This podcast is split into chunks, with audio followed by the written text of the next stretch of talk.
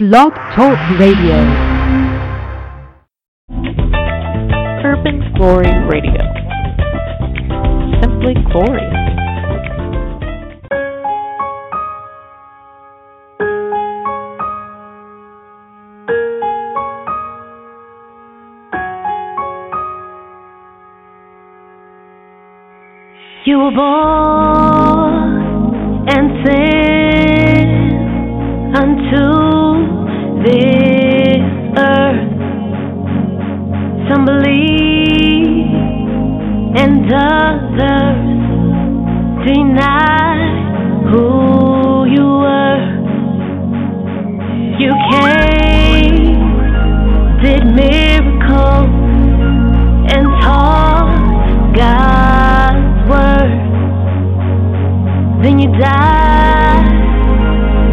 For me.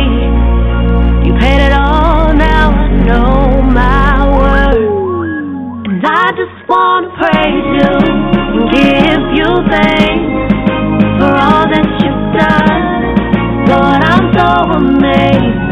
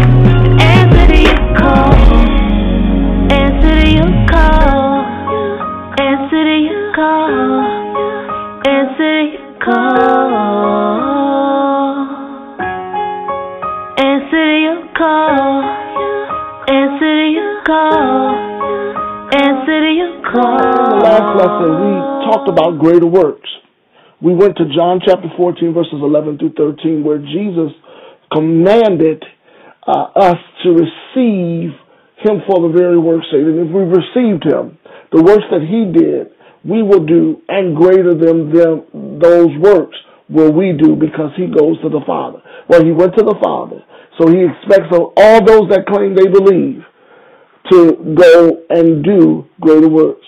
And then he says, if you ask me, if you're committed to this mindset of doing greater works, you ask me, great, um, I will do what you ask because you're committed to do these greater works. And God expects of us to work. We went to very a lot of scriptures to kind of open up this dialogue. We talked about Ephesians 2:10 how we're created in the good works. We talked about how we are to commit our works unto the Lord so that our plans and our thoughts can be established. In Proverbs 16:3. We talked about Colossians chapter 3 that whatever we do, verse 23, uh, we should do unto the Lord. And then we looked at an example at the Macedonian church who worked willingly because they gave themselves to the Lord and those who were committed to do the Lord's work. And then we also remembered in Proverbs chapter 19 that the works that God commands of us, glory to God, uh, d- demand that we do it right, that our heart be fixed to do right before the Lord. Amen. Now, in doing that, we established a foundation and we answered uh, what it will take to be to achieve these greater works. One, we got to grow to greatness because growth makes great. Growth makes great. We grow. And we said we had to embrace God's ultimate designs. We had to embody excellence. And then we had to eradicate the grasshopper mentality. And I want to talk a little bit more about that. Our Old Testament passage for this teaching was Numbers chapter 13. In today's lesson, we're picking up the theme graced for greatness.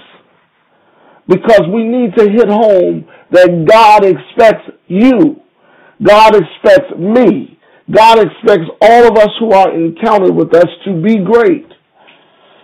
And, and, and we are great not only because we say we are, but because we work unto the Lord. And so we talked about how work is mentioned 689 times in the Bible. And that, that we as believers must learn to work before the Lord. Now here God was giving them the promised land in Numbers chapter 13, our Old Testament passage. And in that, in that particular passage, I love it because you would think they would come back with a great report being that they went into the land in spied 40 days and then get caught or captured. But their mentality was, even though we went in there, we brought back some grapes, we brought back God's best, we still weren't adequate. Because their mentality from the onset wasn't correct. They were used to being things being handed to them, but they didn't believe they had the capability of taking taking seizing the moment. Amen. And so in order for us to really advance, in the God's best and what He has for our lives, we have to resolve. Um, we have to first of all we have to remove all forms of poor work ethics. We have to work while it's day. We have to work unto the Lord and work for the greater good. But we also have to resolve to be the best and know our roles, meet our goals, and stay in control. But then we have to release ourselves to this greatness. And that's what Joshua and Caleb did. They commanded uh, uh, the difference. They called themselves to courage by looking at the challenge as something that could be overcome. And then they also rejected the erroneous concepts of the evil spies. What must we do to break out and be great? These are things that we can do. Number one, we can seize the moment, just like Joshua and Caleb did seize the moment. Glory to God. And and not only that, we can engage uh, or we can strengthen unity among the faith. Because the Bible mandates that we as believers, as Christians, work together. Remember I talked about the universal purposes of men? The unique purpose was to find out our unique abilities that God has given us from birth, then to unite and work with others, the united purpose, to unite and work with others for the greater good.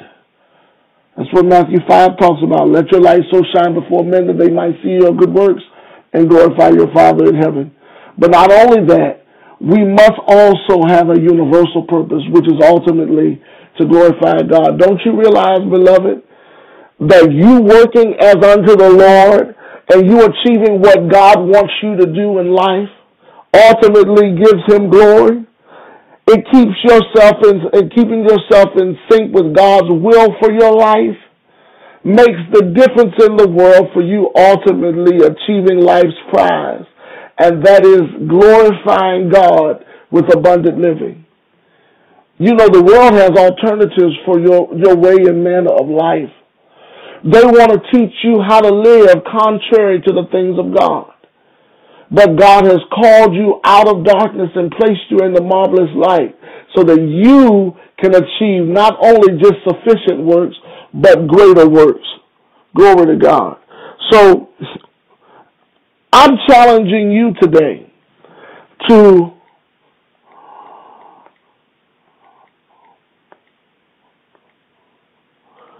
I'm challenging you today to seize the moment, strengthen the unity among the faith, but thirdly, also set a greater stage for the next generation.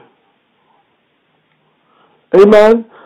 Set another stage for the next generation. Now, I'm primary passage for grace for the grace for greatness is found in John chapter 21 or Luke chapter 5. But before we get to that, I want to go to point number four. Engage the culture as grace changes. Grace is a supernatural reflection of God's nature at work in you and on you. Let me give you that definition of grace again. Grace is a supernatural reflection of God's nature at work in you and on you. Why do I say this? Because the grace of God helps us achieve the plan of God. And these things are, are grace in those who are committed to do the works of God. Because God wants us to do grace. And like I told you, the world will present to you an alternative. And some of us have, have really did a disservice to our children and to this generation because they have not experienced the, the, the blessedness of operating in God's grace for their life. You know, they go to school and they don't really identify their unique, universal, and united purposes. So then they go to college and they get indoctrinated with all erroneous worldly secular concepts that don't help make a difference. And then when it comes to setting a greater stage for generations after them, they have no clue. They just live about themselves. Selfishness in the generation cuts off this, this grace of abundant living that God has provided because God always has the big picture in mind. So there are three things that grace does. Number one, it signifies God's sovereign approval. That God is with us. If God be for us, who can be against us. For by grace ye are saved through faith. Not, not that any man should boast, it is a gift of God. So it signifies, number one, God's approval. And then it also strengthens us for the task at hand. Remember when Paul was dealing with the thorn in his flesh, which was a spirit to buffet him from Satan? God said to him, God wasn't saying, oh, just deal with it. You know, God was saying, no, I've empowered you. I've given you strength to deal with those spirits that they can't alter or stop you from the course of life that you have. My grace is sufficient for my strength. Glory to God, he says, is made perfect in meekness. So as long as he received the grace of God, his strength was available to him. But also, grace shines a light on, on what real success is all about. Real success is all about. So, in establishing uh, or, or engaging the culture as a grace changer, what we're allowing the Lord to do in us is to let our lives be the light. We live in a way that glorifies God, Matthew 5, verse 16. We live above reproach. We live a life in excelling greatness, right? But then not only do we let our life be our light, we also let our words be seasoned. We learn the power of words because works are a product of words enacted upon. We learn the power of words. We limit loose lips and we lift our language to faith. For without faith it's impossible to please God. Anyone that comes to God must believe that He is and that He's a rewarder of them that diligently seek Him. Right? Now, not only do we do this, not only do we let our life be a light or let our words be seasoned, we lift our language to faith, um, but we let our contribution of change be the missing link. Why? God needs you. God needs you in this present age. He needs you so you can find ways to create change, focus on qualities, frame strong networking habits, forge lasting friendships, and fade in someone else's greatness because it's just not about you. In doing that, then we can also establish a legacy that cannot be denied. Why? Because it's transferred from one grace to another grace. The grace of living from life to life. We should always be seeking to imprint someone else's life because Christ did it for us. See, when we talk about leaving a legacy and establishing a legacy that cannot be denied, legacy is a deposit from one generation to the next, and this is in the context marks the generation for greatness. Legacy locates a clear message that can yield perpetual results. And this is the big picture, a spark of change that can be applied in the lives of others that exceed in the results that follow. Legacies only last when they're valued by the people that characterize the greatness that it has. And this is a direct reflection of godliness. Christ in them doing greater works. And so that's the message. I hear the Lord reminding us of Luke chapter 5, verse 4. Cast your nets down on another side. Go into the deep waters for a catch. You've been toiling all night and day. You didn't catch anything. You've been toiling all night and day, doing it your way. But I have a greater plan in mind. I have a picture that's bigger than what the world has to offer. If you if you cast your nets, those fish that you were looking for, Peter, those fish that you were looking for with those who were with Peter are right where you are. The difference is not necessarily in the distance or the space. It's just right on the other side. Ain't it lovely to know that Christ stands there waiting right on the other side so that we can have the opportunity to see those nets burst. See, out of all those other men, and I'll close with this, out of all those other men, Peter left everything he had and followed Jesus. The men stayed with those fish. It didn't even matter. Because if I could get with a person that could leave a legacy like this, fish will be my least concern. Let's establish this grace for greatness and let us endeavor to resolve to have greater works. Amen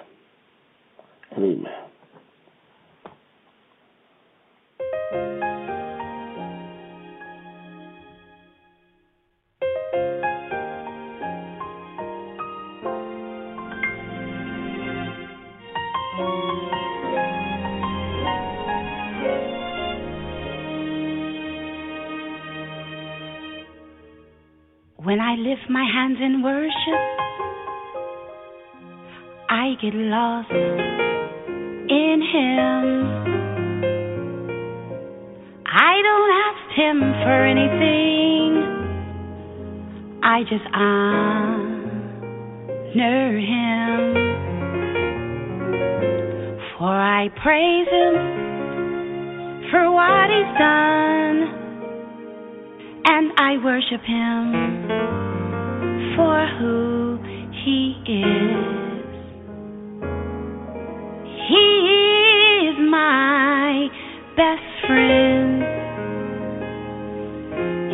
Is my everything. When I lift my hands and worship I get lost in Him. I don't ask Him for anything,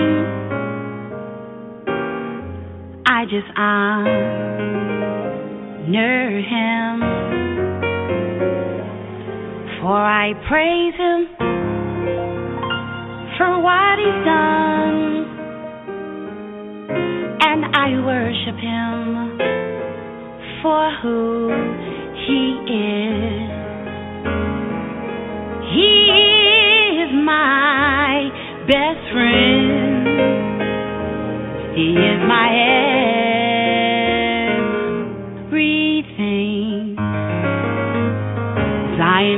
learn how to worship and bless His name. Zion, you need to learn how to worship and bless His name. There in your worship when you're blessed. His name.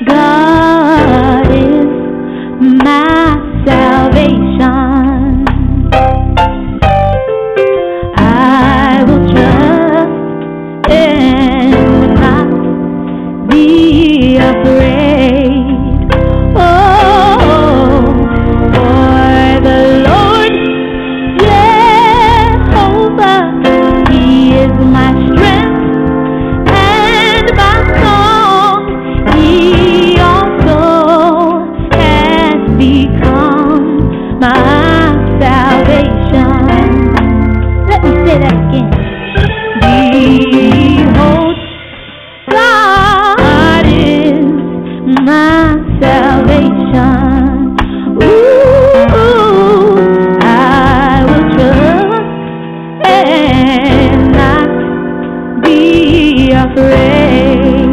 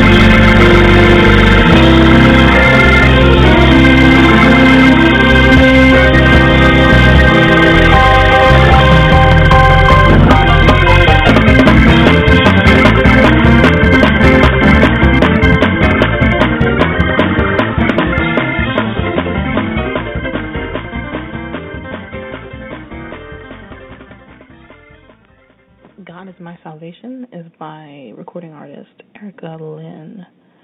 Book Erika Lynn and purchase her music at facebook.com forward slash E R I K A L Y N N M U S I C K. Hello there, Urban Glory Radio listeners. This is Selena Olivia, one of the leaders here at Urban Glory Campaigns. Last May of 2014, we launched a music association that you, if you're not already a part, you must become a part of our community. You will receive not only information about how to go about your career as a music professional or a arts professional, various arts, not just limited to music, but various arts of liberal arts. You want to definitely be a part, be connected within this association with the vision that there is, the mission that there is with this association, everything you need concerning your music and arts career, you will have and have access to. Imagine a million of you behind you, supporting you in your career and ministry. That's what you will receive at UGMA. Go right now to facebook.com on your mobile device or on your computer, facebook.com forward slash Urban Glory Music Association. Like the page, and you'll see a link there to apply. Click on the application. It will just get general information from you